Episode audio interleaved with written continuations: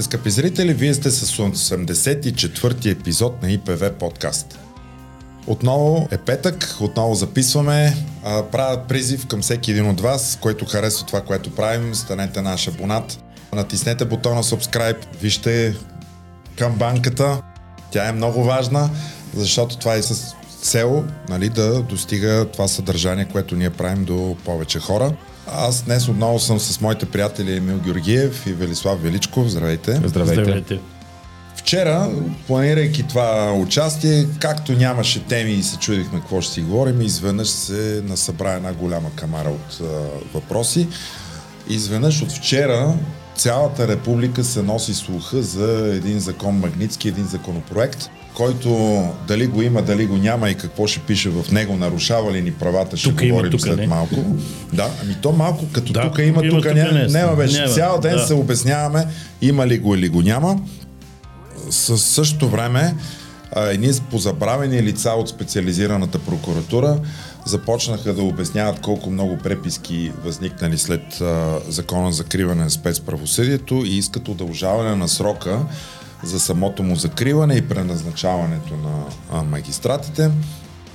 Декларация на съдии, отново една групичка съдии от някъде излязаха, този път не срещу номинацията за председател на АССГ, на друг съд става въпрос, Каварненския съд излизат Районния, да. а, а, с протестна декларация срещу закриването им.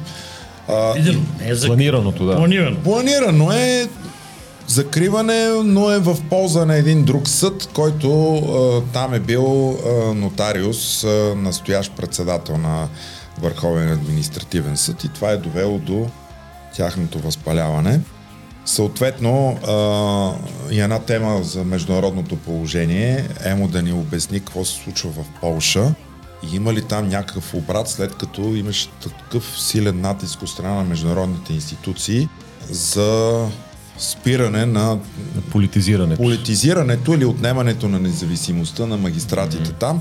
Ние винаги сме казвали, че ако някъде има по-зле от тук положението в България, това е в Унгария и Полша, сега остава само Унгария, но това ще кажеш ти след малко. Вече е международен въпрос, какво правим с Полша? Е, те почват да се оправят хората. Така, да, Добре, това ще са темите, за които ще си говорим след малко. И така, господа, след като ам, дълго време а, ние заплашвахме нашите политици, че дойде ли закона Магницки и осветят ли се там едни имена, което между другото се случи, нещата ще започнат да се избистрят. Съответно, в България се заговори за приемането на такъв закон, защото, видиш ли, американския няма действие на територията на Европейския съюз и в България. Това е нещо, което говореха и ДПС по отношение на Пеевски, така и а, други политици. Ето сега а, се заговори а, в различни медии, че такъв законопроект се готви. А, съответно, този законопроект беше успорен и от Министерство на правосъдието, че там пък има работна група, която работи за това, но не е този законопроект, за който медиите пишат. И така, има ли законопроект Магницки в, а, у нас и какво предвижда той? Полезен ли е? И няма ли това да ограничи правата на гражданите? Ами няма законопроект, се оказа и то категорично. След 24 часа игра. Е, на, на Националното има, радио тук, казва, че има. Сега, бе, наистина е много интересно две неща. Кой е автора на този драфт текст, който тръгна из социалните е, мрежи на проекто е, закона? И другото, което е много интересно, откъде тръгна първоначалната информация, защото според мен тя не тръгна от Българско национално радио, от определени а, сайтове. Сега по тази логика, Пепи, утре може ние с тебе да седнем, да напишем един проект, да го пуснем в два-три сайта и да кажем, че това е проект на Министерство на правосъдието, примерно проекта новия за компи. Ето, появи се, ние го пишем, пращаме го, той тръгва. Значи, докато не се отговори на въпроса откъде дойде този проект, и какъв драфт или първоначален вариант от някаква работна група е излезнал или е бил взет и пуснат, не може да си отговори на въпроса дали това бе пуснато за обсъждане или бе пуснато за провокация и тестване обществото как ще реагира или по-точно обществото дали ще се настрои срещу управляващите, четейки този текст, защото Така, ми направи впечатление, че точно две определени партии, точно определени медии, политолози, че дори и биш конституционен съдия се включиха в хора за фашистското законодателство. Появява се нещо, незнайно откъде идва, незнайно дали въобще ще бъде внесено и кога ще се обсъжда и за няколко часа тръгва опорката фашистско законодателство. Чакай сега, ти казваш следното – една медия, някакъв сайт, в случая ако не се лъжат, тръгна всичко от, вест, от а, сайта на Труд. Даже не знаем дали той е първо. Или епицентър, да. така да не им правим реклама, защото те не са достойни за такава. А, излиза, излиза такава информация. Съответно, това се препечатва в а, Да, тръгва машината на БНР. невероятно разпространение започва. Почва да го цитират няколко политици от а, ИТАНА и от а, не знам кой още беше е, от... ДПС, и ДПС говориха най-силно за фашистско законодателство. И изведнъж Пламен Киров дава някакво интервю и цялата държава говори само за този законопроект. Да, между другото, той май също употребяваше термина фашистско законодателство. Да, да, да. И той го... Е, е, ма когато те пита Валерия Велева, ти винаги така ще кажеш. И в крайна сметка се оказа, че такъв законопроект няма. Министерството на правосъдието се разграничиха от тези текстове, казвайки изрично, че не знаете откъде идват. Оказва че си има работна група в Министерство на правосъдието. Тя работи вече няколко месеца. Концепция за такъв законопроект има от септември миналата година. Първата идея още при професор Енаки Стоилов, доколкото разбрахме като правосъден министр. И това не е закона Магницки. Защото този е, проекто закон по който ние сме поели определени ангажименти да ведем някакъв тип законодателство, ще обхваща трансграничната европейска престъпност, международното нарушаване на а, а, права, предполагам, че актовите свързани с тероризъм, т.е. там, където се изисква много бърза реакция да, да има. Не мога да си представя какво точно би писало в един такъв, как би, би написан такъв законопроект, но за мен очевидно не е това, което прочетах. Тоест това, което ти казваше, че Предвижда се такъв закон. Да, да, определено се предвижда. А, има работна група в Министерство на правосъдието, което Което участват така... и представители на Министерство на, на финансите. финансите така. А се приписва законопроекта на Министерство на финансите. Каква е логиката те да им участва работна група в Министерство на правосъдието, а в същото време една лявата ръка не знае какво прави дясната, си пишат собствен проект закон в Министерство на финансите. Тук абсолютно сбъркана е логиката, но сега, за да бъдем точни, е, какво казва е, е, днес в късен следобед изваредно заседание на Министерския съвет вице-премьер Асен Василев? Той казва следното. При появата на списъка Магницки се е появила законова празнина. България поел ангажимент да я запълни, но каса и някои европейски конвенции. най-правилното министерство е Министерство на правосъдието да се съобрази всички национални международни актови и да намери начин, когато някой е санкциониран, и този, това санкциониране поставя проблем пред българската финансова система и економика от допълнителна зараза, този проблем да бъде овладян. Но това, разбира се, трябва да подлежи на съдебен контрол, mm-hmm. заяви Асен Василев категорично и каза, че Министерството на финансите има конкретни предложения, има си ред за публикуване, обществено обсъждане. Тези предложения ще бъдат гледани в работната а, група и в бъдещия закон ще влезе не само санкционния списък Магницки, но и всички санкционни списъци на Европейския съюз. Ето, ясно и точно. Водещо е Министерство на правосъдието, откъдето заявиха, че работната група не е приключила своята работа, а когато е приключи, законопроекта ще бъде обявен по установения законов ред в Strategy BG и с обществено обсъждане, когато вече чуем мненията на юристите. Добре, аз да попитам. А, очевидно наличието на такива списъци а, без произнасяне на съда а, влизаш в някакъв списък и там ти се ограничават някакви права, а, ти търпиш а, някаква санкция, някакви ограничения. Mm-hmm. Наличието на съдебен контрол оправя ли всичко това по отношение на твоите права и при наличие на тази съдебна система ти имаш няколко месеца до година, може би и повече, в които ти ще бъдеш тотално заключен, докато съдът ти се произнесе. Ама, нека да кажем какво, какво се предвижда нали, в това, което в момента циркулира, нали, което казахме, че не е окончателно, че не е, ясно. е някакъв народен петко, нали? А, защото и аз, и аз очаквам да се появи на Strategy BG някакво конкретно предложение за обсъждане, за да, да дадем от името и на нашето сдружение. В Да, това число да дадем становище, становище, да кажем какво и как, но такива народени петковци можем да ги, да ги обсъждаме като народени петковци, нищо повече от това.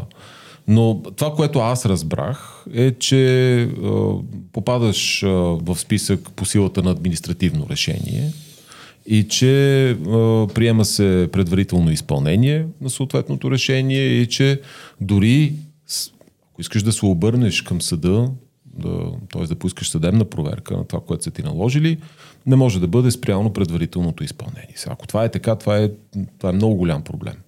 Значи ние колко много сме изговорили по една сходна тема, проверките и мерките, които Компи може да, Компи, да. КП Компи може да предприема в тези конфискационните производства, където е точно така, нали, частично. А, но и там КП Компи не може сама да ти наложи, например, някакви обезпечения, запори, възбрани mm. върху имуществото. Трябва да го поиска от съда това нещо. Да. Сега, това, че тя си е намерила до сега няколко много услужливи съдилища, в най-известния бургаски окръжен съд, например, а, и, и че там и минават Има малко по... представителка в ВСС тия хора. Председателка беше. И, и че там им минават нещата малко по-лесно. Отделен въпрос, нали, но в крайна сметка формално нещата минават през съдебен контрол. И накрая решението за конфискацията на имуществото също е нали, съдебно решение. Не е просто е така КПКОМПИ да го направи. И ние там намираме режима за достатъчно рестриктивен и достатъчно проблематичен и в достатъчна степен засегнатото лице е лишено от възможности да участва нали, в производството и така нататък. И сме го казвали много пъти, така че а, на този етап, на този етап единственото, което можем да кажем по, нали, за народения Петко, че не става в този вид. Няма как да бъде подкрепено една такава идея. А, да, не, да не забравяме, че в рамките на Европейския съюз има един, той се нарича Европейски магнитски акт, има един регламент от 98, а, от 2020, 1998 от 2020, нали, но той се занимава с малко по-специфични неща. Той е много по-близък до този оригиналния американски магнитски, а, но и там също имаш предвидена съдебна санкция, нали, в крайна сметка.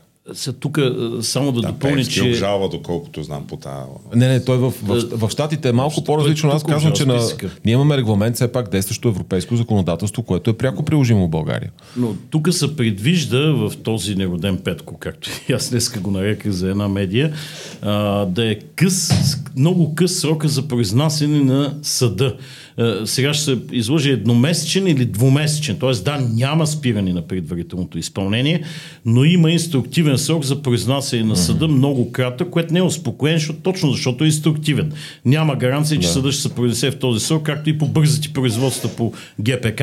Също няма а, Точно такива така, да. гаранции. Мен и друго ме смущава. Този междуведомствен свет, който е предвиден в това нещо, драфт или каквото е, той се оглавява от ресорния вице-премьер по финансите, първо не е задължително всяко правителство вице-премьера да е по финансите.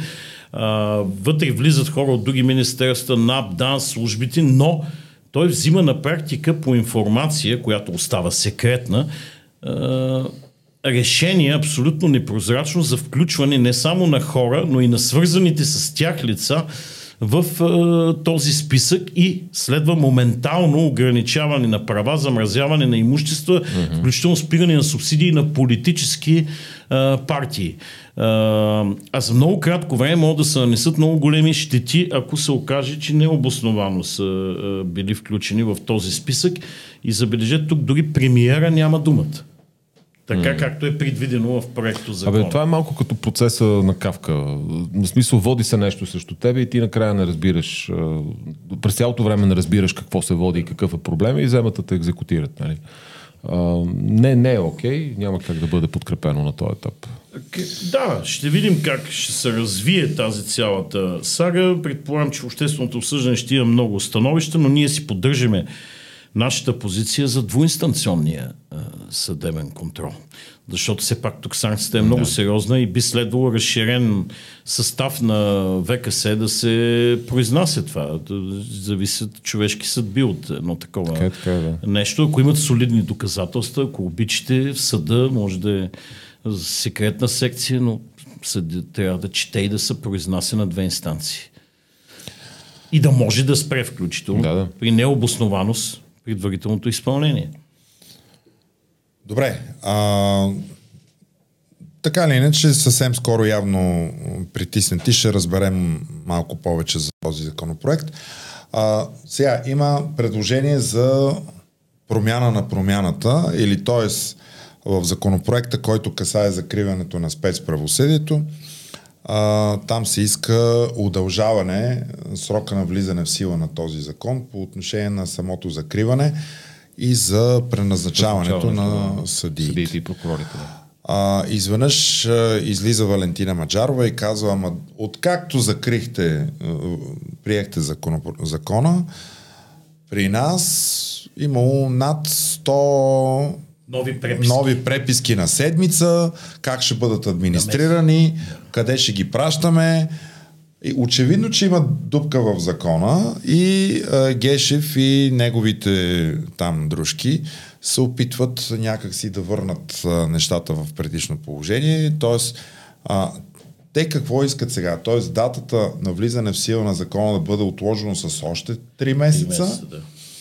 Или просто, а, защото Гешев това, което той прави е, че той атакува пред Конституционния съд изцяло закрива. А, ясно е все. Те са две Не, альтернативни неща. Дали са альтернативни, също е интересен въпрос. Според мен и тези три месеца, които ги искат, няма да им помогнат. Те няма да им разрешат проблема. И това е така, защото а, сега, от, от перспективата на специализираните съдилища и прокуратури, те казват така. Ние до последния ден на 3-месечния срок оставаме съд и прокуратура действащи, нали Да, така? да. Работим. Всеки може да се обърне към нас, всеки може да ни сигнализира абсолютно всичко. Същевременно обаче имаме едни кратки срокове относно окомплектоването и предаването на да кажем, а, а, при прокуратурите е по-силно изразено това, нали? Преписките, те ще трябва да вземат решения административни. Примерно Маджарова като административен ръководител на специализираната прокуратура ще трябва да вземе решение. Натрупаните неща сега при нея, непосредствено преди закриването, къде трябва да бъдат по компетентност местна, нали? Къде трябва да отидат. Да, към кои окръжни, точно така, към кои окръжни прокуратури трябва да отидат в страната. А, на това аз намирам, че му се обърна достатъчно време при обсъждането на второ четене в Комисията по правни въпроси. И се каза, че може да се работи паралелно, да се а, а, полека-лека нали, да се върви в, а, по предаването на преписките а, и да се съгласуват, когато идват, когато идват сигнали, като идват сигнали към специализираните прокуратури, а, специализираните органи, а, така да ги кажем, те да преценяват вече на къде да бъдат, на къде да бъдат насочвани за в бъдеще, да ги слагат в една отделна копчина и така. В смисъл, те, те да си направят организация на работа, каквато ще им отговаря в най-голяма степен. Да. това ги попита. От трите месеца един мина. Вие какво направихте Точно, в този да. един месец? Да. Тоест те чакат да дойде заветната дата 28 юли да кажат, ние нямаме никаква готовност. Точно така, да. Защото не сме започнали всъщност да си оправяме нещата. Да, да. Голямата цел според мен е всъщност, е, ако може да се отмени или да се Да. прегласува закона по начина по който се вървеше към второ четене. Махаме само корупционните престъпления, другите остават и съдилищата остават.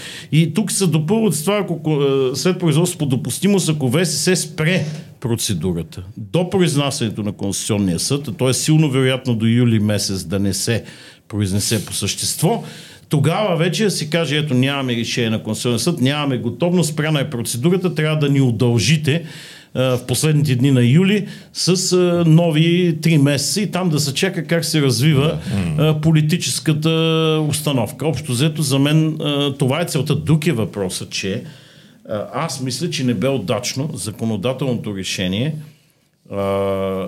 тези три месеца да въжат и за новообразувани преписки и дела.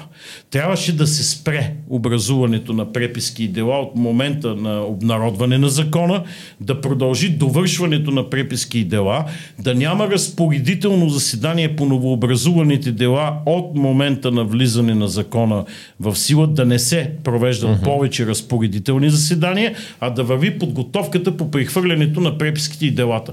Защото в момента наистина възниква проблем с новообразувани преписки по-силно изразена специализират прокуратура, по-слабо в а, съда и с новите разпоредителни заседания, след които делото пък трябва да продължи в същия състав. Така че според мен тук не бе обмислено това, че на практика почти целият закон беше с отложено действие от 3 месеца.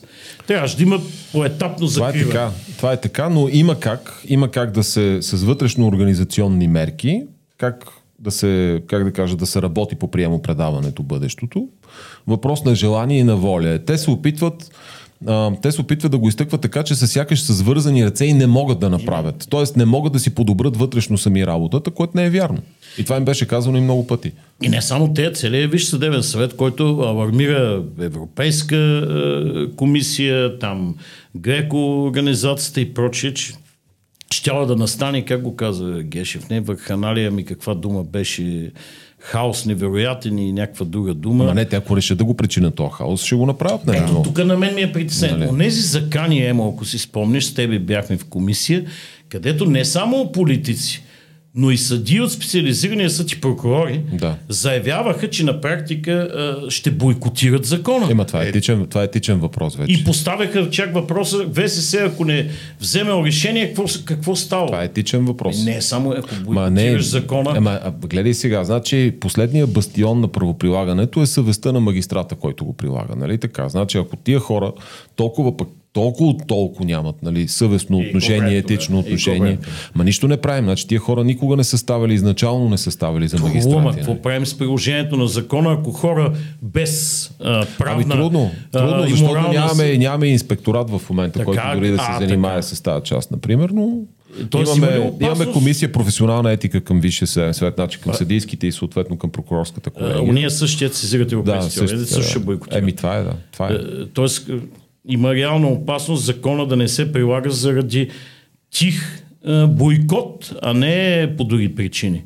Може би точно това се случва и в момента. Ами така е, и ние заради това, като казваме, че настоящата система в цялост не е пригодна всъщност да се а, включително да се, да се осъществява нужния контрол, нали, защото Висшия съдебен съвет в тази част осъществява някакъв контрол, проверка а, а, на качеството, ако щеш, на магистратите. Ако той не е в състояние да го върши това нещо, то тогава Тогава. да. И най-накрая, ако ли може да се избере парламентарна квота, и тогава. Ами това е, да, това е. С тая, с тая уредба, с тези хора сме до тук. Това е. И отиваме в конституционна криза.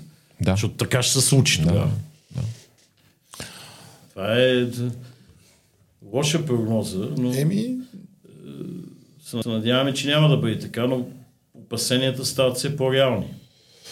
общо взето хаоса в цялата съдебна система, той нараства всеки ден и не само на, на ниво Висш съдебен съвет или в специализираните структури, които вече са закрити, но виждаме, че и в отделните, отделните магистратски общности и по места, там също а, така, нещата не са много по-цветущо, защото ние си представяме, че тук в София има някакви бурни вълни на промяна и някаква ответна борба, но в тихите населени места нещата не са по-тихи от а, тея, които са в, в момента. В Каварна, например, там има един малък съд, който той е малък-малък, ама не е много малък, тъй като обслужва а, така, Обслужват две голем, големи две общини. общини. Така. Каварна и Шабла. Е, Изведнъж се, реша, се предлага този съд да бъде закрит, а, при положение, че там ако ще се закрива има други съдилища, които са по-малки и които по-резонно е те да бъдат закрити, но тях не ги пипат, затова защото някой виш магистрат, един от тримата големи, видиш ли, той е от а, този край. Това много ми напомня едно време на а, районирането, което се правеше, нали, когато окразите ставаха области и се решаваше кой окръг да стане област и Да. да. тези от ЦК, които бяха от тези градове, си избраха таки, тези техните родни градове да станат области. Така Имаше и един вид за цигарите плевен. Защо пише с толкова големи букви плевен? За да няма място да се напише област Ловешка. Отдолу, нали? До там стигаше и народния фолклор.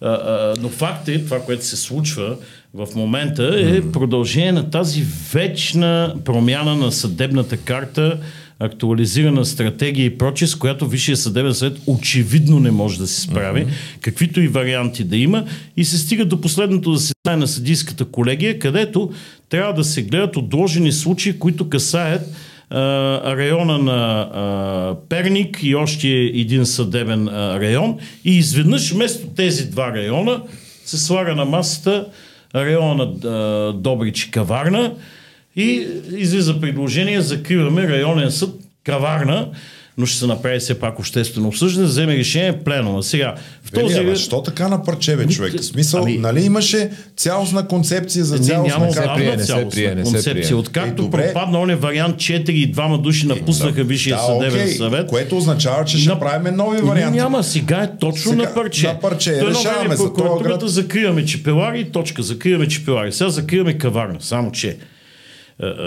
Каварна обслужва 21 населени места с над 20 000 души население, две общини и стига до Доранколак, до румънската граница, където в момента влизат Да, има а, а, КПП, нали така? КПП и влизат от Украина, има пунктове, бежанци и така нататък.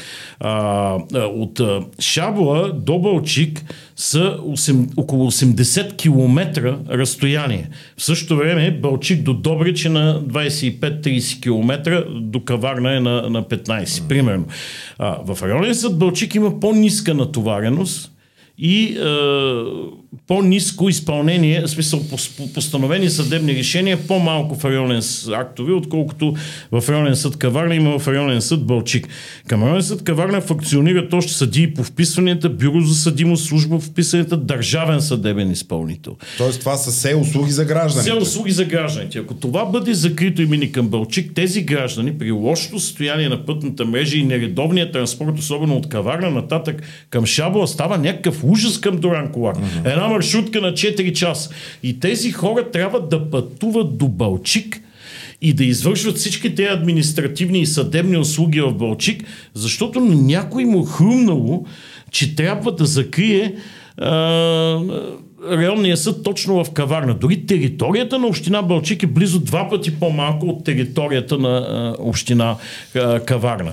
Това и за адвокатите е трудно, защото Там има там не знам колко съдии, адвокати действащи, работят. нали? двама съдии по ще подписванията. Да. Всичко това се плаща от, от хората Да, е реално. прав. Той ще, а, цената на адвокатския труд тогава ще се дигне още повече, защото ти имаш а, транспортни разходи.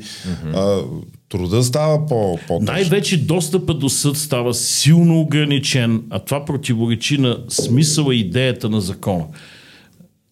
А, значи то е окей да... Не знам дали е окей. Нали, една, а, съвсем различно е да закриеш една прокуратура в Чепеларе и съвсем друго е да закриеш един съд, където има толкова много услуги за хората и всеки ходи в съда. Най-малкото да почнеш работа, ти трябва бюро за съдимост и трябва какво? Ще, ще ходиш до, до Бълчик. Да, така и така За едно излиза. свидетелство за съдимост. Е, Всъщност, в крайна Си сметка... електронно. Става електронно. Да, става електронно. Бълчик е най-близо до, до окръжния съдебен район, до Добрич, Да. а най-отдалечен е територията на община Каварна. Там има още един районен съд, между другото, в този Къде, генерал съдебен район. къде? Генерал. Генерал Тошево. Много ми е любопитно натовареността на районен съд генерал Тошево. Е, Убеден съм, че е поне три пъти по-малко от тази на Бълчик и Каварна. Но никой не се занимава с районния съд генерал Тошево на една е, друга граница. Аз поне съм имал доста дела в окръжен съд Добрич. Там има една таблица на месечните на насрочвания на дела. Примерно всяко трето дело, което, което излиза втора инстанция окръжен съд, идва от районен съд Каварна. Всяко, примерно, пето дело идва от районен съд Бълчик.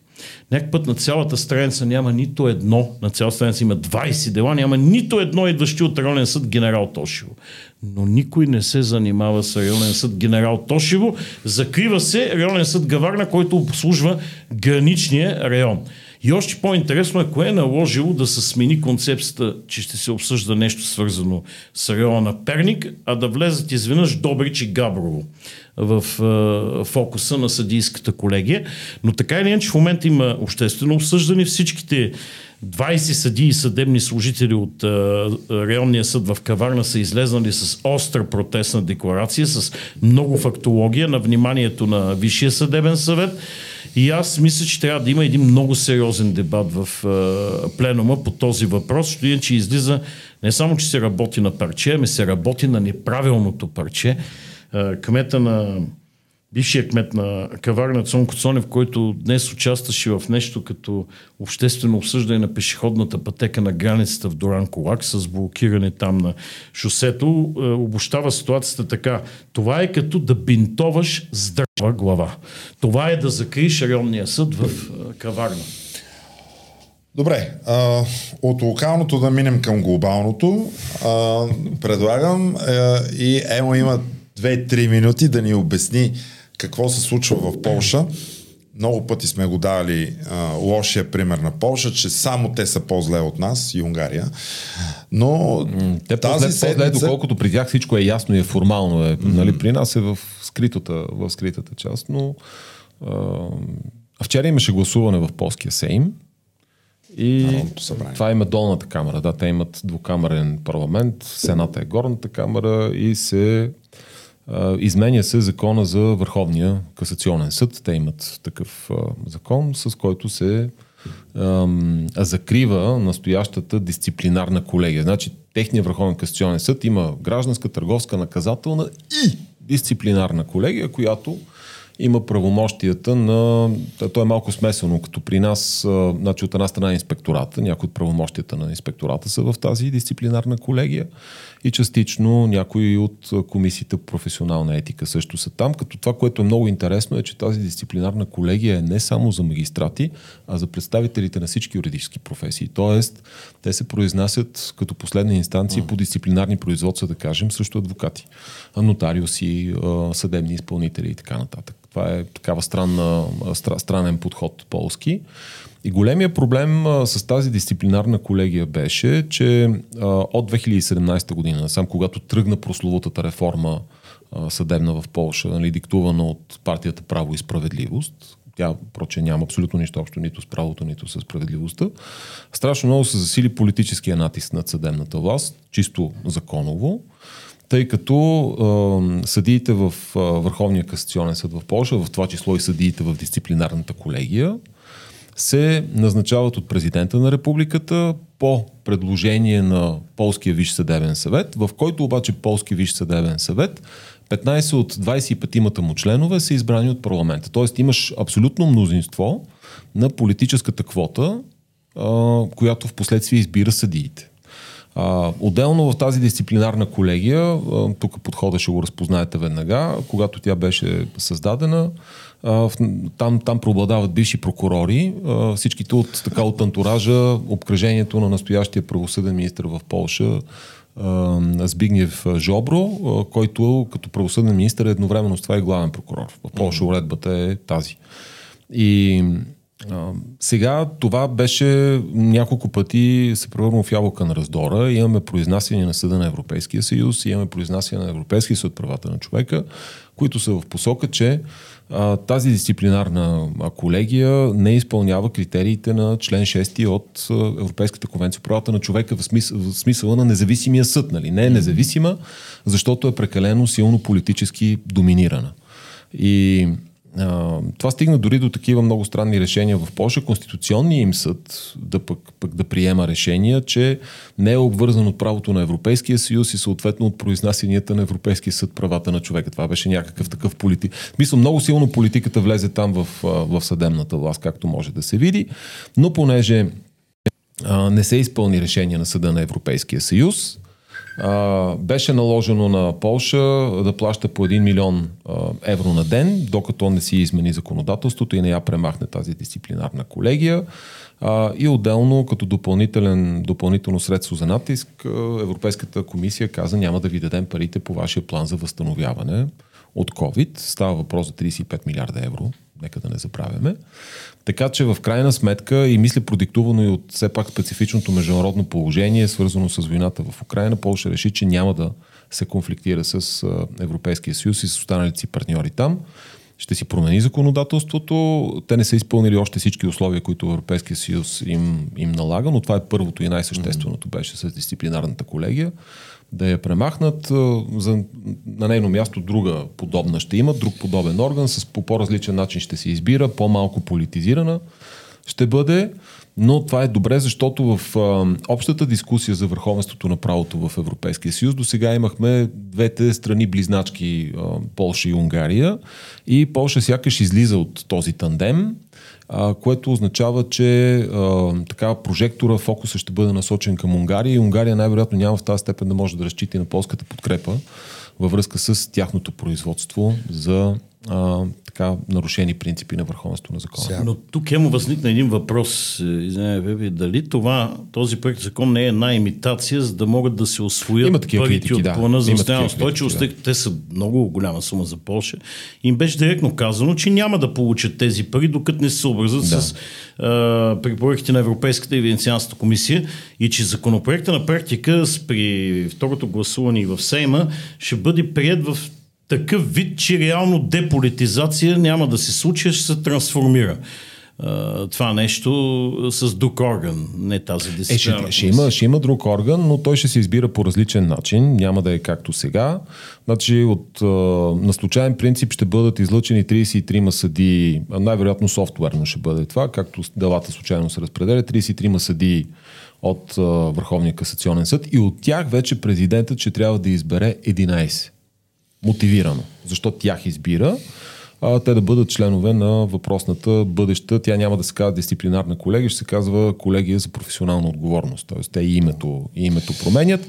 Това, което, това, което а, критикуват а, някои от представители на, така, на сдружение, подобно на нашето или на, на полската опозиция, те казват а, лошо е, че а, до сегашните членове на дисциплинарната колегия се здобиват с кариерен бонус. Те ще могат да се изберат къде да отидат. Mm. Нали? Ако бъдат избрани, мог, ще могат да участват и като кандидати в, за следващия за орган. Следващия. Да. Тук обаче отговорността е на президента, дали тях ще ги посочи. Нали? Или съответно дали пък ще попаднат и на случайния принцип в бройката на 33-мата. Могат и да не попаднат. Не знаем. също все пак е политическа фигура. Така е. Макар и надпартиен след избора е, не стане да. като ВСС избира европейски делегирани прокурори. Не знам, ще видим. Но интересно е, че в Польша президента има и законодателна инициатива. Между другото, да. това изменение е по негова инициатива на Анджей Дуда. А, ще, ще видим как ще се развие тенденцията. Аз така опитвах се, четох полски медии, за да съм наистина съвсем, съвсем в крак с времето. Тенденцията е Сенатът да, не, да го гласува както е, т.е. Да не, да, не, да не внася допълнителни изменения, да не иска внасянето на допълнителни изменения, така че да мине бързо, защото те там са на сесии, т.е. те се събират в определени дни, на определени дати и ако не им мине нали, в този плащ, трябва да се чака още много време, а те искат да си вземат 35 милиарда. Тоест, това, това е има голям залог. Има, да, точно така. Той не искаме ни 13 милиарда. Става въпрос за наистина доста, за доста пари, но, доста но пари. като цяло а, това е положително, защото много се бяха обострили фронтовете между а, така полската политическа а, върхушка, партията Право и справедливост и а, европейските органи. Много конфликтно беше и сега това е добре. А, добре е, че а, все пак нещата вървят към компромис.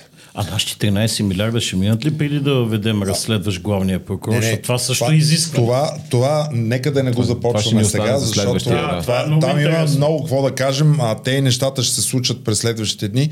А, но понеже е, ти каза, като че ли Полша изоставя а, близначката си Унгария, нали, място е вакантено, България е добър кандидат да застане на място на Полша и да подкрепи Унгария. Не, в... не е с настоящото ръководство, или? Е, преди а... при, при Борисов може би, ама сега... Ми, това, това което се случва обаче а, по отношение на закона за опазване на околната среда и възможността за втора инстанция да гледа тези а, обекти от общо национално значение, тяхната оценка за въздействие, е нещо, което ще си говорим с а, народния представител Алекс Дунчев. Александър. А, Александър Дунчев, да, извинявам се. А, това е нещо, което е много притеснително, но какво се случи всъщност а, и докъде се докараха нещата, защото това беше тема на правосъдие за всеки. Имахме специален протест по въпроса и самия той, Александър Дунчев, говореше на него. И така продължаваме с обявения вече разговор и участие на народния представител от Продължаваме промяната. Александър Дунчев, здравейте. Здравейте. Така, господин Здравей. Дунчев, да обясните какво последно приеха народните представители вчера относно двуинстанционния съдебен контрол по закона за опазване на околната среда. И това, което разбрахме, че тези промени се отлагат да влязат сила чак 2024 година. Това не е ли малко като татко ще ми купи колело, ама друг път? На практика е точно това. Като това е малкият проблем, защото и в, залата повдигнах въпроса, че втората инстанция в Закон за околна среда ни е малкият проблем. Защото тази втора инстанция всъщност се оказва, че е махната от един куп закони. От закона за биологичното разнообразие, закона за устройството на територията, пак за обекти за национално значение, обаче и в закона за достъп до обществена информация, където няма национални обекти. Всичко това показва, че това е било една философия на предишните управляващи, да се разгражда правосъдието, където има мощна гражданска активност, която се възприема като пречка за авторитарната власт. И ние в момента, вместо да започнем да възстановяваме държавността, да възстановяваме правосъдието и да дадеме една визия, че втората инстанция ще я възстановиме не само в закона за околната среда, за национални обекти, но и в другите закони, ние всъщност дадахме един сигнал. А, да, 33 становища от най-активните природозащитни граждански правосъдни, включително правосъдие за всеки и антикорупционния фонд а, организации, в които се казва няма как България да има правосъдие без втора инстанция.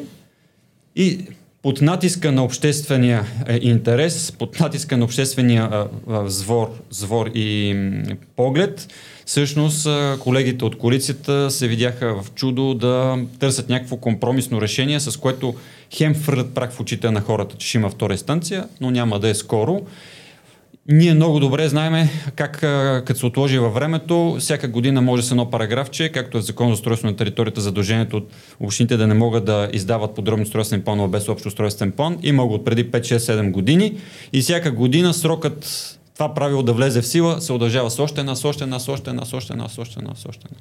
И всъщност тук повтаряме не един, а няколко, няколко модела Защо? на ГЕРБ. Защо? Защо? В крайна сметка е, управляващите от, и от Продължаване промяната, и от Демократична България, и от има такъв народ, дойдоха с съвсем подобни заявки да изкоренят точно тези практики на е. ограничаване правата на гражданите и правосъдието от бившите управляващи. Ако аз, аз силно вярвам, че продължаваме промяната и демократична България, ако имаха по-широка представителност в Народното събрание, щеха наистина да прокарат всички тези промени, защото го виждам в очите на хората.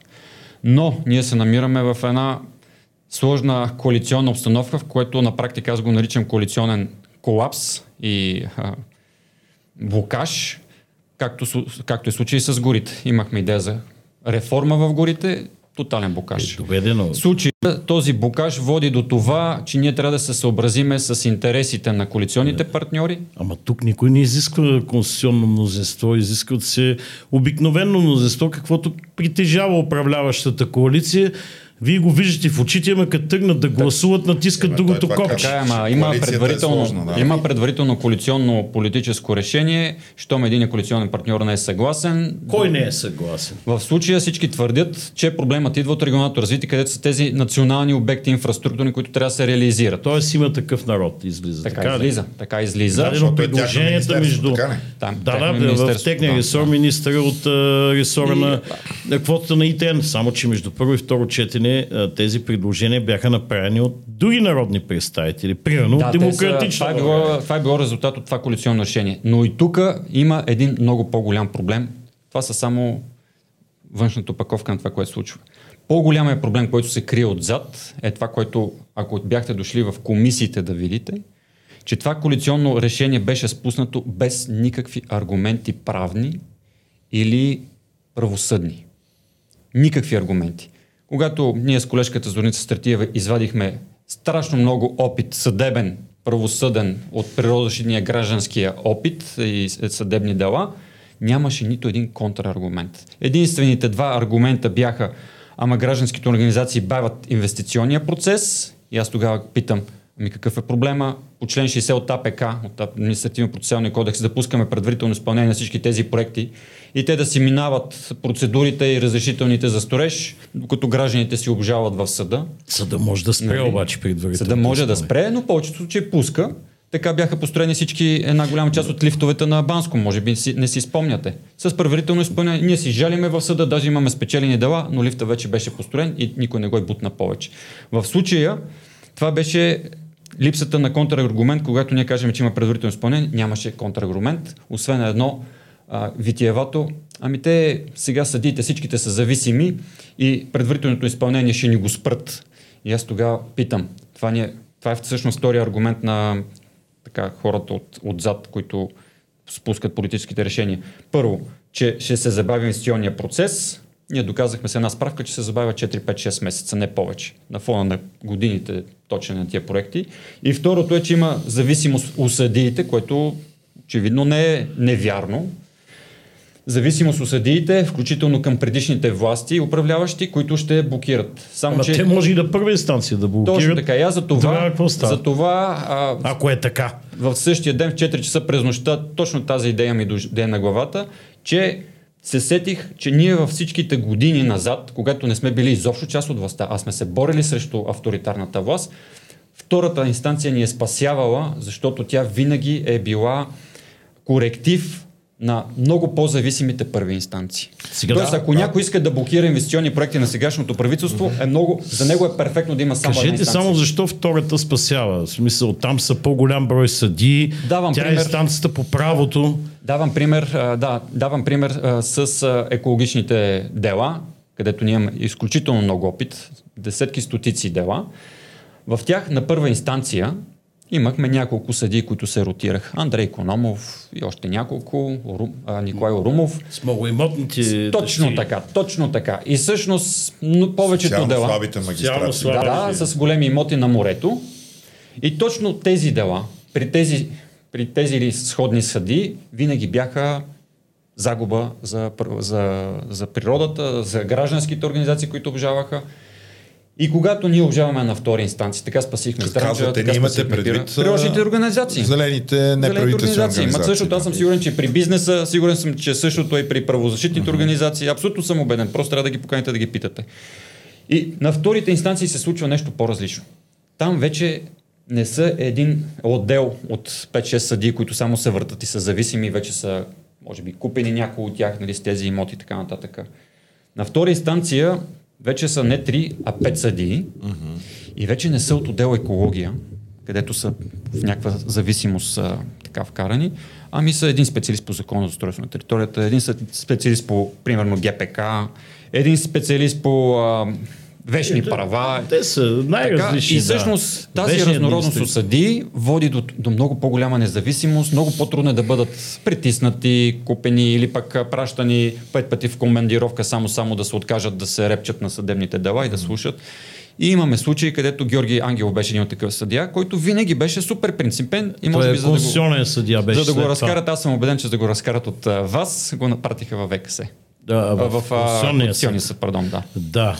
Но той беше винаги стожер на пета инстанция, който беше супер принципен. Е, Добре, а, когато сигнализирахме, така и вие всъщност бяхте основния в Народното събрание, който го направи, а, че втори инстанционния контрол може да, бъде, да не бъде възстановен и някакси да си остане настоящото положение, което е в момента. А, ИПВ ви покани на наш, наше събитие, специално говорихте за това нещо. И тогава обяснихте именно това, защо е необходимо да има втора инстанция и как втората инстанция всъщност действа по съвсем различен начин и за многото проекти, които са спасени. От тогава до сега, какво се случи, за да имаме това, което се гласува тази седмица?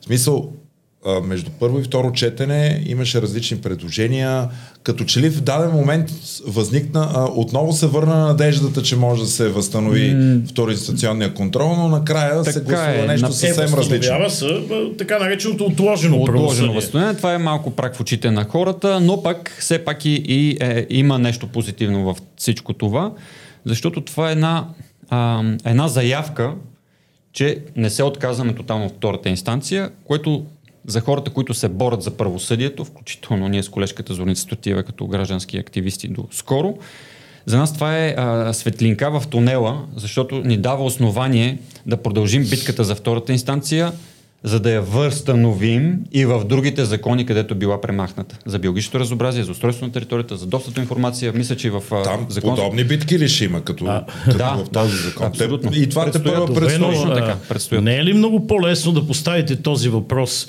в а, вашата партия и след това в коалиционния съвет за системен подход по отношение на правосъдието? Конституцията изисква двуинстанционен съдебен контрол. Така е от а, над 100 години, включително преди освобождението от османско иго било в България. Така трябва да бъде, така е в Европа. Тоест системно да се каже, в нашата програма влиза възстановяване на обхватния съдебен контрол с касационна инстанция. Във всички закони. Да, значи, за да се случи това, се надяваме колегите, които носят основната отговорност. Може би те са взели това решение, защото отговорността е свръх голяма. Очакванията на обществото за промяна са свръх големи. И може да е оправдано до някъде тяхното решение. Но няма как да е оправдано, че до сега нямаше истински диалог по тази точка. Когато няма истински диалог, ние няма как да сме сигурни дали това решение не е било всъщност играно в полза на предишната власт, която смята с, с нейните фирми да продължи схемите. Ние няма как да знаем. Mm-hmm. Няма как да знаем дали всъщност някой от не е натиснал или не някаква схема на някой или някаква поръчка на някой. И затова се надяваме след всичкия този шум, след тази страхотна подкрепа, която и вашата организация и другите организации оказаха за правосъдието и на тези няколко демота, депутати и Крум Зарков се включи между другото. Да, с, да, имаше много много добра позиция, да. А, всичко това да доведе, се надяваме, хората, които взимат и носят отговорността и взимат тези тежки решения, този път за следващите закони, включително ако има вето на президента върху този и се наложи прегласуване, А Вие очаквате ли такова вето? ми защо не? Ако президентът е принципен и предишния път е казал трябва да има правосъдие то на момента, а не след две години, би трябвало пак да реагира. А, ние също може да реагираме, да това изискаме каза вето. и Кумзаков. Истинският политик прави на власт това, което е казал, Точно че така. ще прави като Да, да, опозиция. И ако има нов диалог и се поставят аргументите, които до сега бяха само от наша страна, от друга страна нямаше един контраргумент адекватен и силен, може би постепенно ще стигнем до извода, че самите хора, които носят тази отговорност, за тех, за тех е много по-важно да има втора инстанция, отколкото те самите предполагат. Просто в липсата на диалог, това са хора от бизнеса, хора, които си, си мислили, че гражданските организации са проблема. Не. Проблемът беше липсата на диалог с правителството на предишните управляващи, което водеше до много остра реакция от приложите и други граждански правозащитни организации. И контраефектът какъв беше? Махнаха едната инстанция, за да тръгне магистрала Струма или язовир Яденица и те кастрофираха още повече, ако имаше в две инстанции, защото организациите трябваше да обжават на втора инстанция ниво Европейска комисия, която е много по-остра и груба, отколкото втора инстанция в нашия Върховен административен съд. И тези проекти виждате, че още са блокирани. А, а това ми беше въпроса. Имаше ли някаква полза въобще от отпадането на Естествено, втората че инстанция? Никаква полза, само блокаж за държавата. Е, тогава... Това е, това е всъщност а, а, заслепяването на хората, които искат авторитарна власт. А, добре, дори и процедурите не са станали по-бързи. Естествено, защото, че не са станали по-бързи. а, по- Е, а, откъде се взе тази дата? Юли 2024? Тя, как така? тя беше, първоначално се въртеше датата месеца? 1, юли, а 1 януари 2024, т.е. след година и Така. половина. И под натиска на някои от коалиционните партньори, датата беше отложена още с половин година. Той какво има да се случва толкова, че се Нищо. отлага юли 2024 е след повече от две години? Вероятно някой магистрал, някой язовир, някой вец Такъв, голям. това е много прекалено дълъг отлагателен срок. Той може да се окаже дори Ами, извън мандата на този настоящия парламент. коалиционен колапс и, и, съп- и, и така да кажем е, блокаж, не само законите, не само правосъдието, вероятно и самия инвестиционен процес ще зацикли много, защото и в момента виждате страхотно противоречие. Еко Министерството спира строителството на Синеморец, в същото време регионалното развитие Министерството казва не там всичко е закон. Аз съм убеден, че това, са, това, тази, това не е разбирателство, mm. не, не, не, м, така, невъзприемане на гледната точка на закона от едната страна спрямо другата ще води до постоянен букаш в през цялото време. Изходът от всичко това е да се слагат нещата на масата. А слагат ли се сега? Не се, се слагат, сложи... разбира се. Пример, ето този закон е, че не се сложи. Худе, от някъде сега... една дойде една дата, без да е ясно защо тя е такава. А откъде? Кой предложи тази Ето дата? това е въпроса. Докато има въпросите кой, защо, кога, как, Стария ние въпрос, ще кой? си циклиме в модела на предишните управляващи. И за това имаме няколко гледи в Народното събрание от Демократична България, от при нас, ето че и от БСП се включва колегата, които ние твърдиме, че за да тръгне България напред, за да тръгне и промяната напред, ние без истинска прозрачност, истинска правосъдие нямаме шанс. Ами защо не го поставите на масата да всички партии да се произнесат от управляващи по него в коалиционна Както виждате, ние го поставихме и всъщност това доведе първо до голям риск за нас, които сме го поставили, защото ставаме черните овци на коалицията, изведнъж почваме да я клатиме и така нататък. Поставяйки тези принципни въпроси, и, а, но доведе и до това, все пак до някаква, някакво събуждане на коалицията и на тези хора, които си мислят, че могат да продължат по стария модел, защото сега са на власт и носят голяма отговорност. Не.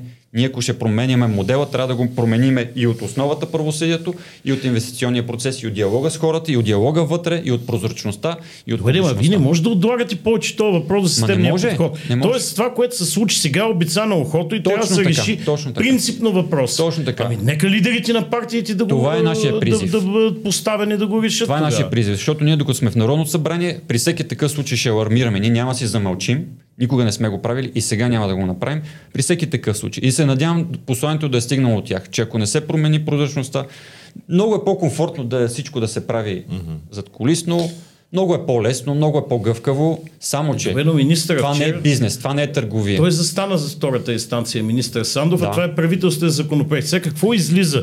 Как в формата на една коалиция, без решение на коалиционния съвет, се бламира Министерство на тази коалиция? Защото това е бламиране това е на правителствения законопроект. Точно, това е Тоест, кои са тия сиви фигурки отзад, които променят общата коалиционна политика до степен да бламират собствен министър? Това е другата, за да отговорим на този въпрос, това е другата причина, защо ние сме толкова агресивни да има прозрачност и правосъдие и да има а, отговорност за всички тези решения. Защото когато притискаш хората, които взимат решения, които спускат решения, които носят някаква отговорност да са по-прозрачни и ги притискаш да са по-прозрачни, те постепенно си свалят маската и се вижда кой какви интереси защитава. И вие виждате, че колкото повече, ето сега Кирил Асен сложиха на масата въпроса за Украина, че ние все пак заставаме зад Украина и зад Европейския съюз и веднага в коалицията започнаха да падат маски.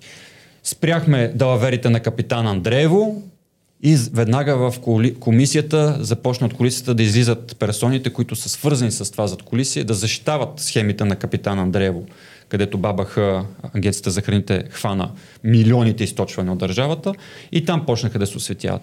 Когато се правят избори за този зонзи пост и се стигне до факти, изнесени от Бърт БГ, от Бива, от Капитал, от Дневник, сложат се фактите на масата и започна да се лъже, пак падат маските. Тоест, колкото ние повече се бориме за прозрачност, за публичност и за отговорност и правосъдие, толкова повече маски ще падат и ще се види в коалицията кой за какво се бори, и? зад, кой стои зад отделните коалиционни партньори и се надяваме този процес на, процес на причистване да доведе до оздравяване на коалицията. Хубаво, това е едно пожелание. На една е партия е или, или е на отделни депутати, ако им паднат 5-6 пъти маските, не означава ли, че те са винаги с маска?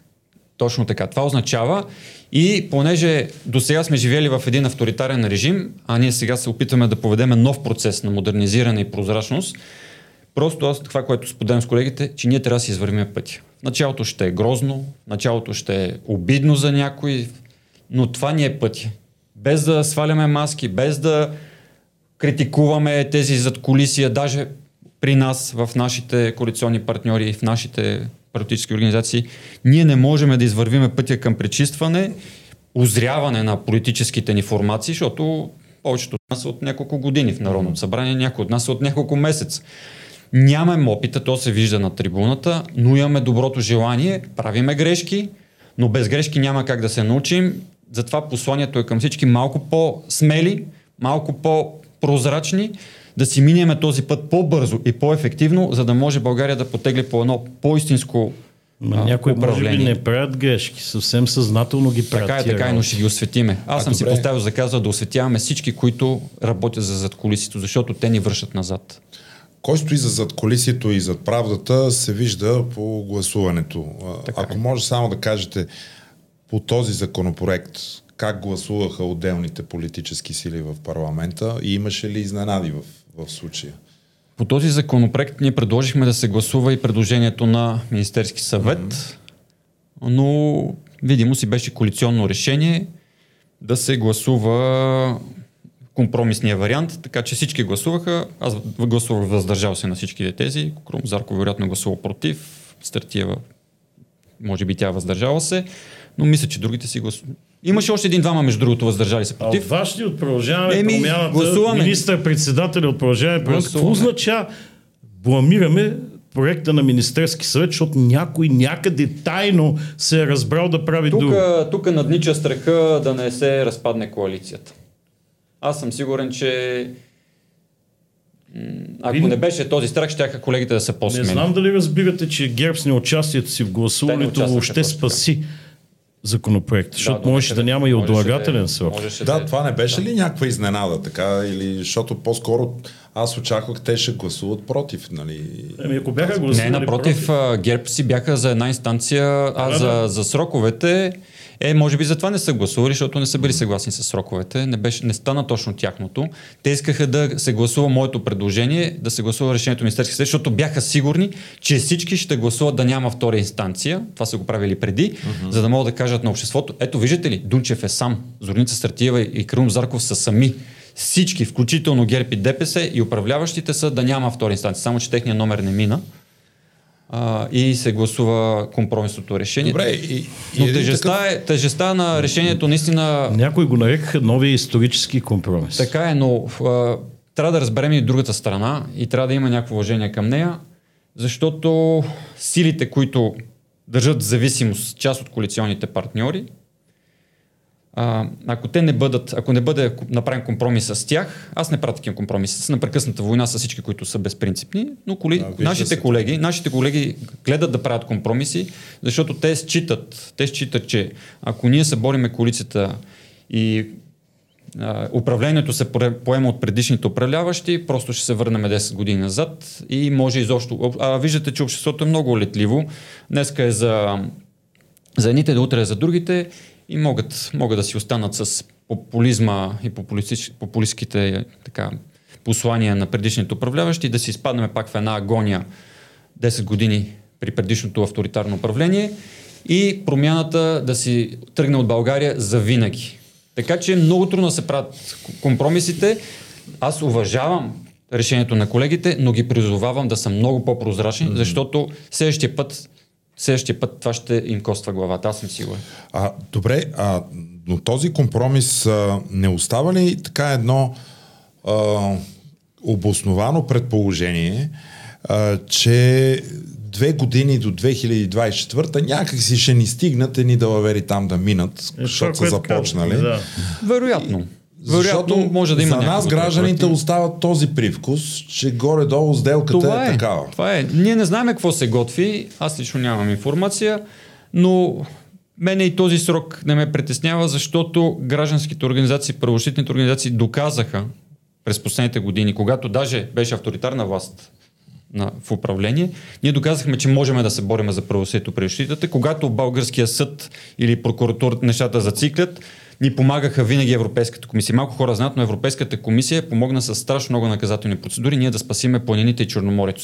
да, да, това е известно. Така че ще, си- битката ще си продължи. Един последен въпрос с мен обаче. Тия компромиси, които сега се правят за уж по-незначителните въпроси, като дойдат на дневен ред значителните въпроси, промените в ЗСВ, които трябва да ограничат промощта на главния прокурор, при структурирането и избора на нов Висш съдебен съвет, Да. съдебния контрол върху отказите на прокуратурата да образуват така. досъдебни производства. Там- там Ако тук компромисите са крайно необходими, Да. там какво ще правим? Защото Там да, няма е два едно. вида правосъдие. Няма, нали? няма. Там спасението е едно. Дано, както пак повтаряме, дано колегите са си извели полуката, че ние ако продължиме по сегашния тертип и модел на взимане на решения, там на тези закони ще е тотална катастрофа. Затова казах, че това ще им коста главата.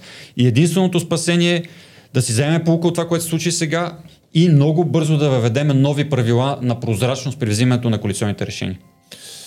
Добре, това, пред, това предупреждение аз мисля, че е много добро за финал. Ние сме го правили много пъти от това студио. Благодаря ви за вашето участие.